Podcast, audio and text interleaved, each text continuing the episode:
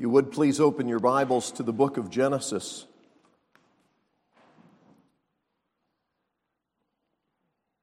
Genesis chapter 26.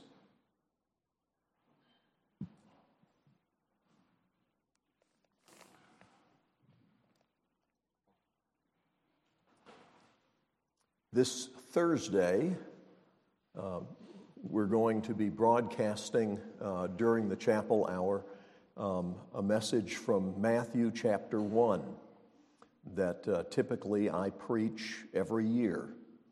Uh, it has to do with Matthew's record of the genealogy of Christ. And uh, if you have heard that message, uh, you've probably heard it more than once.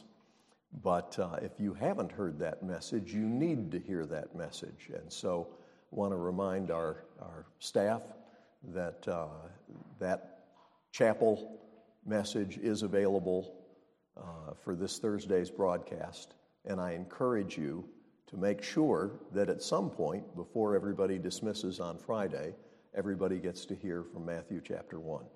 Okay?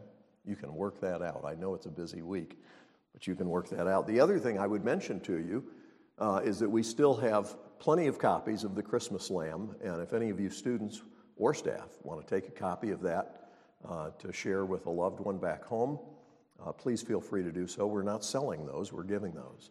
So they're in the foyer, and if we run out, we've got more. So, um, uh, two, two resources at this time of year that I want to be sure you are able to avail yourself of. All right, in Genesis chapter 26, this is God's word. Now there was a famine in the land, besides the earlier famine of Abraham's time. And Isaac went to Abimelech, king of the Philistines, in Gerar. The Lord appeared to Isaac and said, Do not go down to Egypt. Live in the land where I tell you to live. Stay in this land for a while, and I will be with you and will bless you. For you and your descendants, to you and your descendants, I will give all these lands and will confirm the oath I swore to your father Abraham. I will make your descendants as numerous as the stars in the sky and will give them all these lands. And through your offspring, all nations on earth will be blessed. Because Abraham obeyed me and kept my requirements, my commands, my decrees, and my laws. So Isaac stayed in Gerar. When the men of that place asked him about his wife, he said, She is my sister, because he was afraid to say, She is my wife.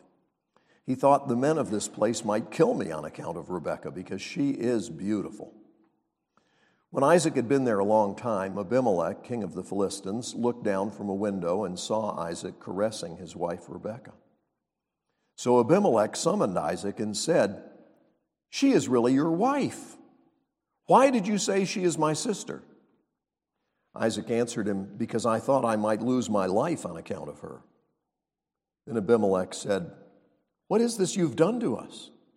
One of the men might well have slept with your wife, and you would have brought guilt upon us. So Abimelech gave orders to all the people anyone who molests this man or his wife shall be put to death. Isaac planted crops in that land, and the same year reaped a hundredfold because the Lord blessed him. The man became rich, and his wealth continued to grow until he became very wealthy. He had so many flocks and herds and servants that the Philistines envied him. So all the wells that his father's servants had dug in the time of his father Abraham, the Philistines stopped up, filling them with earth. Then Abimelech said to Isaac, Move away from us. You've become too powerful for us. So Isaac moved away from there and encamped in the valley of Gerar and settled there. Isaac reopened the wells that had been dug in the time of his father Abraham, which the Philistines had stopped up after Abraham died, and he gave them the same names his father had given them. Isaac's servants dug in the valley and discovered a well of fresh water there. But the herdsmen of Gerar quarreled with Isaac's herdsmen and said, The water is ours. So he named the well Esek because they disputed with him. Then they dug another well, but they quarreled over that one also, so he named it Sitnah. He moved on from there and dug another well, and no one quarreled over it. He named it Rehoboth, saying, Now the Lord has given us room, and we will flourish in the land. From there, he went up to Beersheba. That night, the Lord appeared to him and said, I am the God of your father Abraham. Do not be afraid, for I am with you. I will bless you and will increase the number of your descendants for the sake of my servant Abraham. Isaac built an altar there and called on the name of the Lord. There he pitched his tent, and there his servants dug a well. Meanwhile, Abimelech had come to him from Gerar with Ahuzzath, his personal advisor, and Phicol, the commander of his forces. Isaac asked them, Why have you come to me, since you were hostile to me and sent me away? They answered, We saw clearly that the Lord was with you.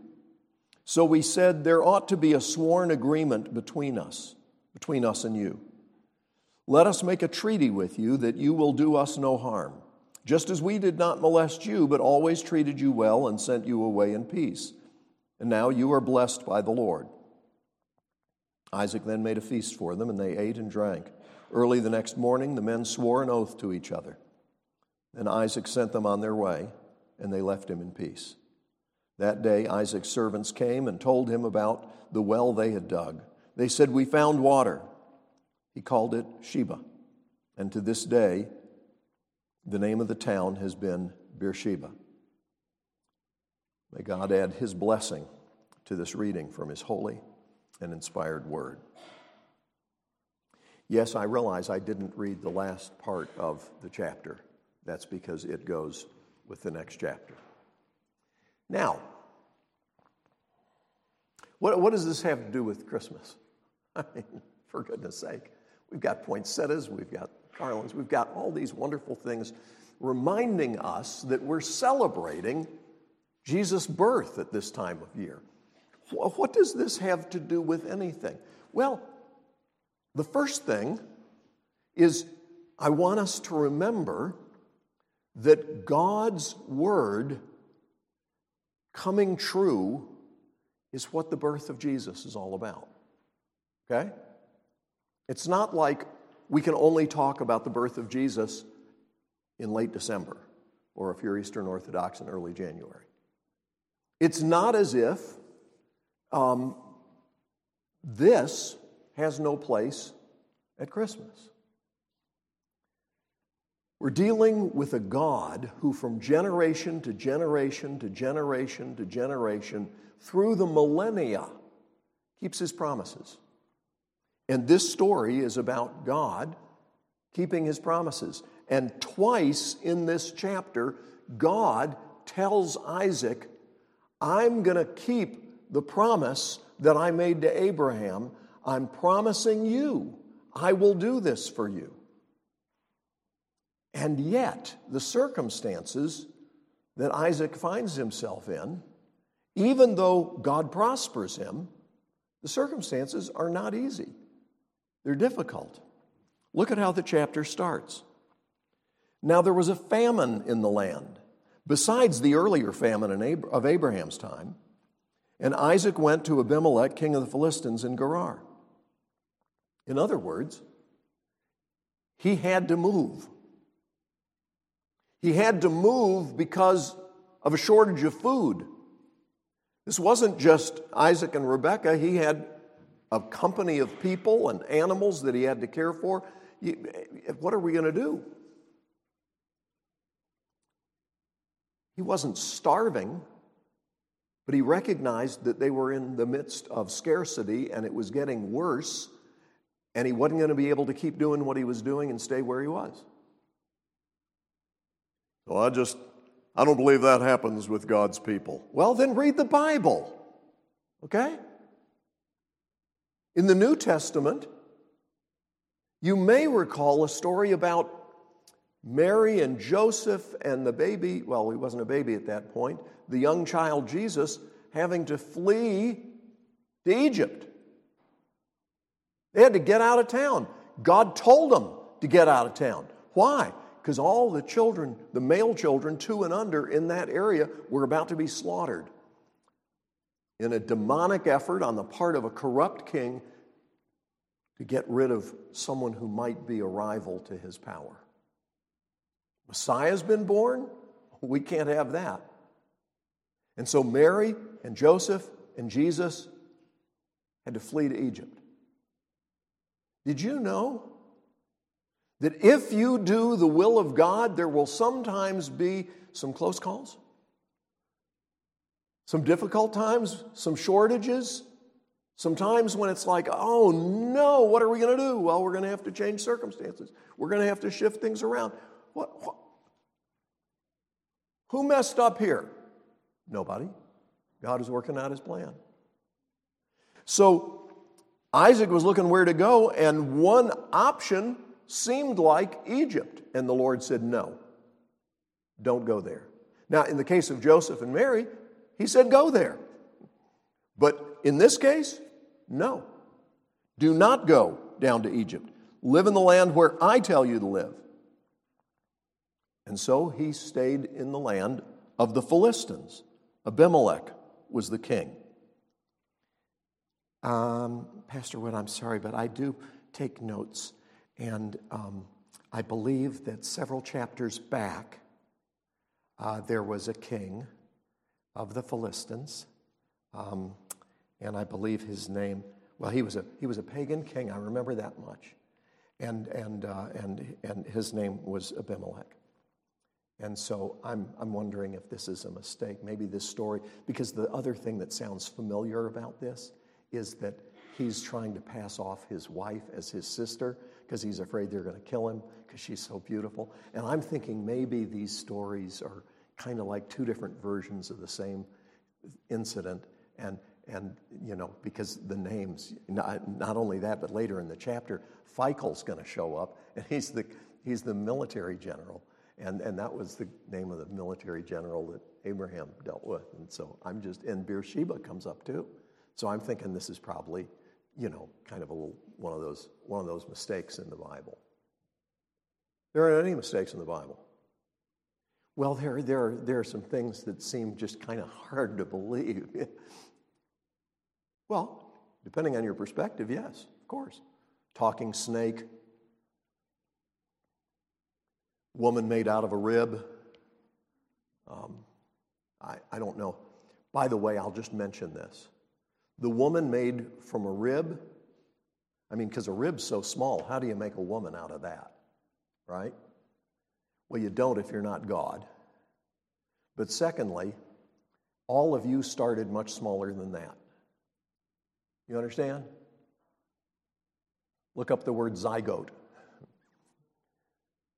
All of us started out so small that you wouldn't be able to see it with your naked eye. So when people say things like that, all they're doing is showing their own ignorance. And one of my favorites at this time of year is when people try and suggest that the virgin birth, you know, primitive minds could accept that. Modern, scientifically educated minds cannot accept that. Well, that's because you don't know God. The primitive minds that you're talking about didn't accept the idea of the virgin birth either. That's why Mary said, How's this going to be?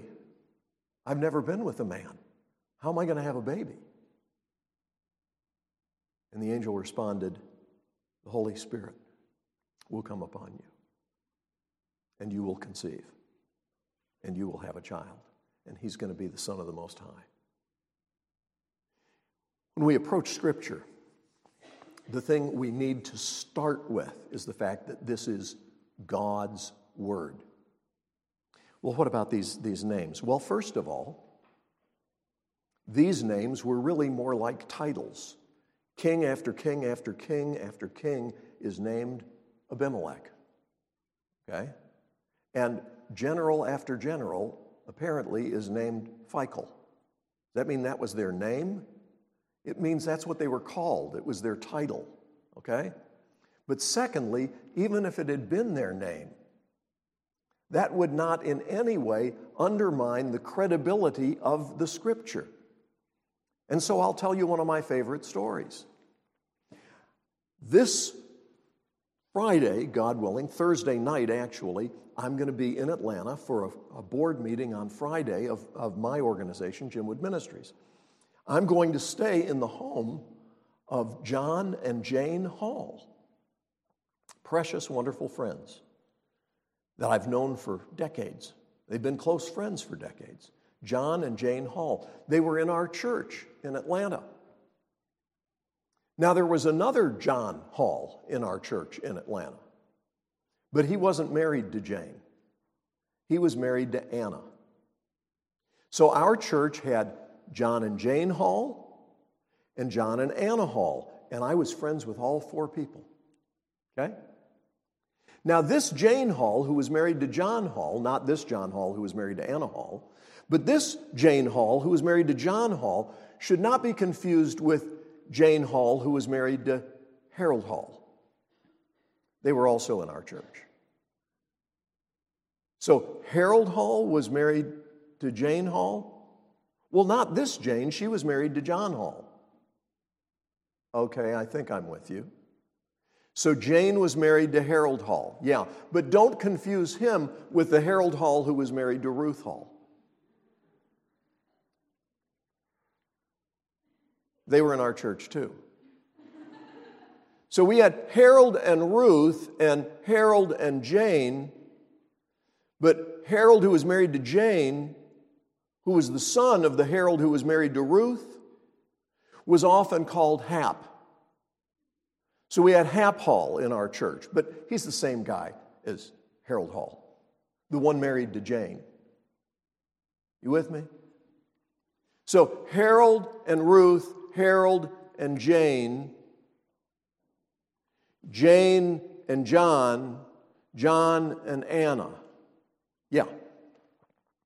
There's something in the records here about John E. Hall III. Oh, that must be the son of John and Jane, because we see that they have a son. He was generally called Johnny Hall, their son was.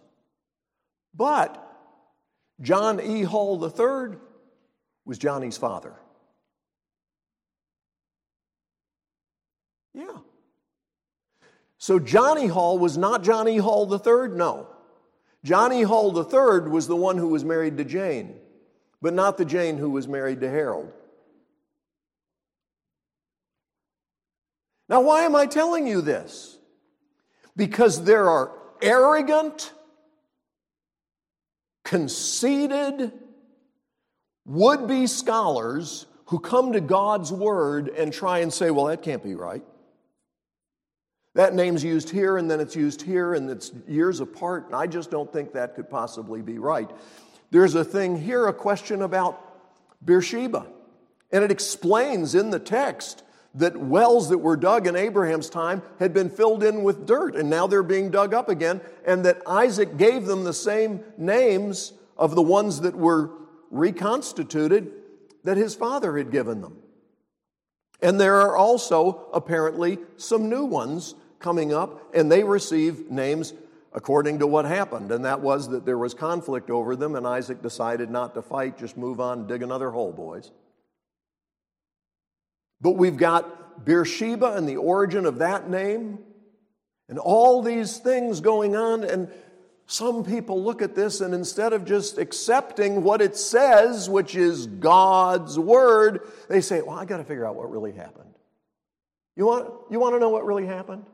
Exactly what God said. God does not lie, His word does not change. Science changes. When I was growing up, back in the dark ages, butter, which I love, was unhealthy. Don't eat butter. It's bad for you. Bad for you. It'll clog up your arteries. Don't eat butter. We have a better product for you margarine. Okay? Be healthy. Eat margarine. Guess what? They were wrong. But don't let that concern you. It was only, science was only responsible for the death of millions of people. Okay? You're saying margarine killed millions of people? I'm saying that that and a bunch of other bad science killed millions of people. But I'll tell you, I don't worry about it because they were all going to die anyway.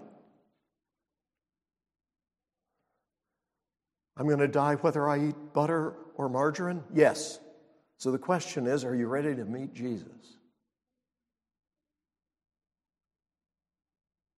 Well, yes, I'm, I'm a Christian. I'm trusting in Jesus, but I want to know whether or not I can have butter. Yes. We still have some margarine in the refrigerator from when my mom was alive. Uh, can we use that? No, but not because it's margarine, because it's been there too long. So I need to go by the expiration date?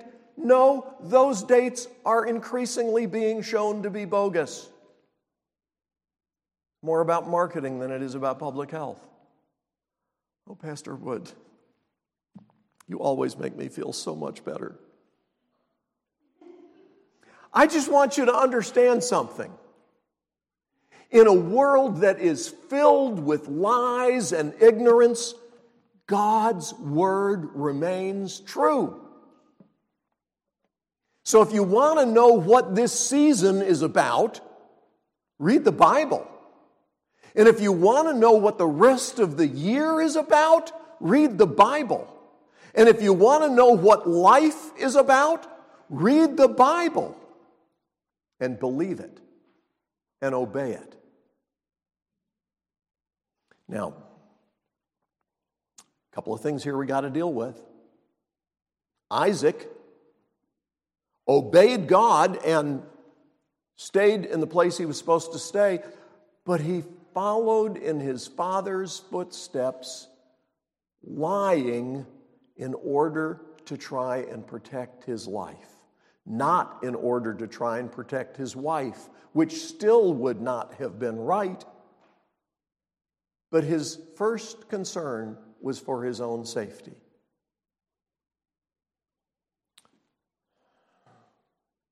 Mr. Wood, that's just, a, that's just wrong. Yes, it is. It's also extremely human. I took my wife to Wingaersheek Beach when I was in seminary. Wingaersheek Beach is north of Boston. The ocean water off of the Massachusetts coast is painfully cold. It really is. Some people go in the water.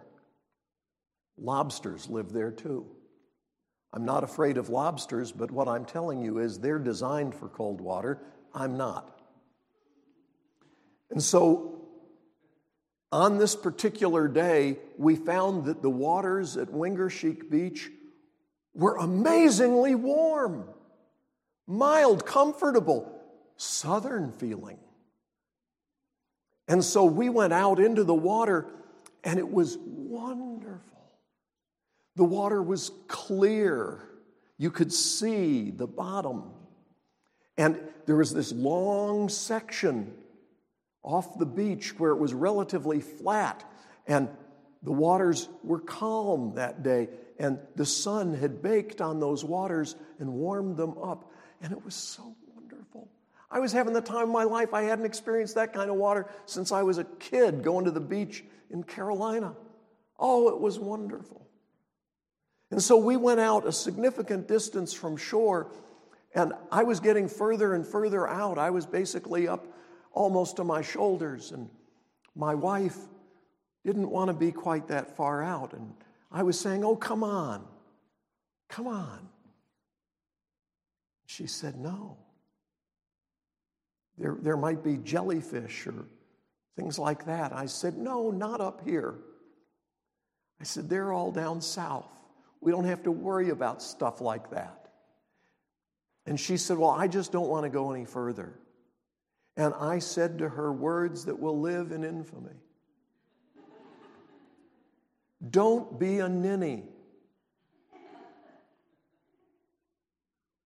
And she said, Jim, look! And pointed just past me. And I turned and looked, and here came a school of sharks none of which had been to the orthodontist. their teeth were totally visible as they're swimming toward us. I mean, a school of sharks, not a shark, but a school of sharks. Now, I am not a student of sharks. And it would turn out that these sharks were not the sort that typically attack people and kill them, or even sever limbs. But I couldn't tell that just looking at them. And when I saw them, my first concern was for protecting my precious wife. No, I wish I could say that. But instead, when I saw those sharks, I prayed one of the most sincere prayers and one of the shortest that I've ever prayed. I said, God help! And I dove into the water and began to swim for shore. Now, my wife was between me and shore, but she wasn't that much ahead of me. And I mean, I'm swimming with everything I'm worth, and I'm a lousy swimmer. And I'm swimming and kicking and waiting to feel those steel vice teeth go into my leg. And it didn't happen. But after a bit of swimming, I heard my wife's voice from above the waves saying, Jim, try walking. and I raised my head out of the water and saw that my wife was about twice as close to shore as I was, and she wasn't swimming, she was walking.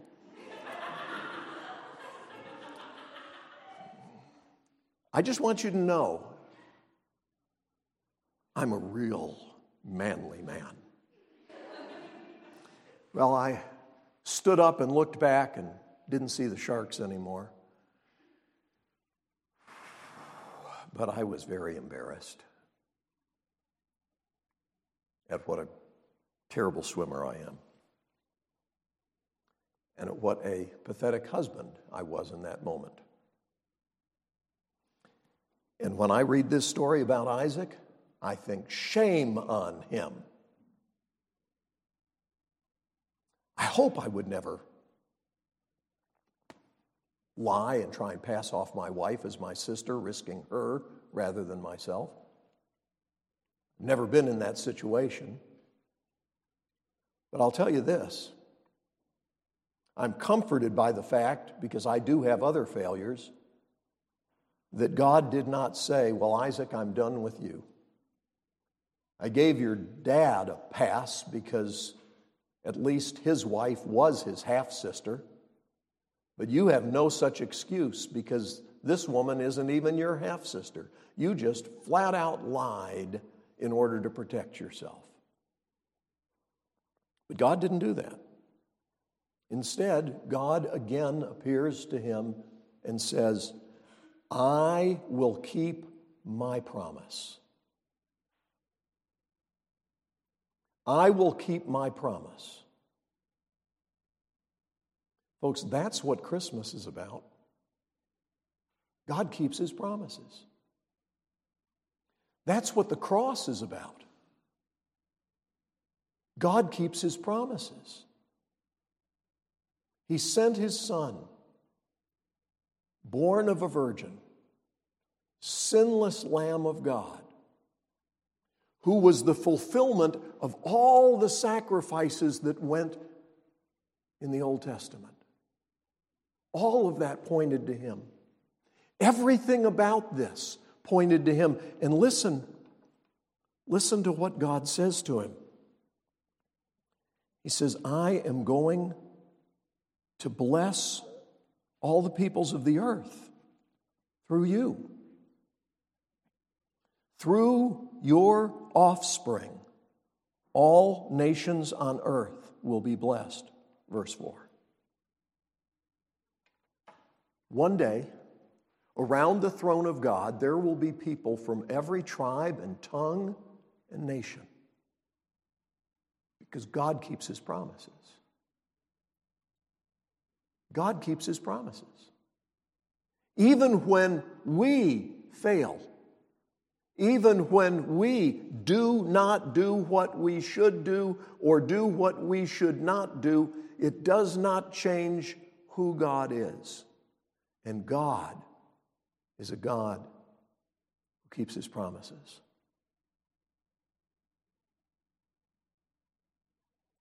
So, when you read this story or other stories in the Bible, and there are things that you don't understand, you don't have to. I pray before I study the scriptures and say, Lord, show me what I need to know. I don't need to know everything.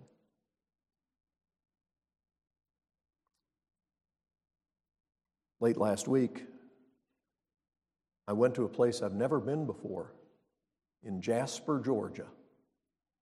It was a remote location for a wedding venue where I was to perform a wedding. If you look on a map, you will see all sorts of places in that part of Georgia where I have never been and do not aspire to go. But I just needed to know where I was supposed to be. I just needed to do what I was supposed to do. You don't have to know everything. You won't. I don't. But we need to know the God who does know everything and who, knowing everything about us, sent his Son to save us. Are you trusting in him? Or are you still trying to figure it all out before you make up your mind? Trust him. Trust his word. Trust Jesus. Father, we thank you so much that your word is true, that you never lie, that you always, always, always work all things together for the good of those who love you, even a food shortage, even a geographical relocation, even the things that people do wrong. Thank you that you are faithful and that we do not have to be afraid. You told Isaac, Do not fear. And you prospered him so greatly that the pagans were afraid. Thank you, Lord, that whether in plenty or in want, you are enough. We thank you in Jesus' name. Amen.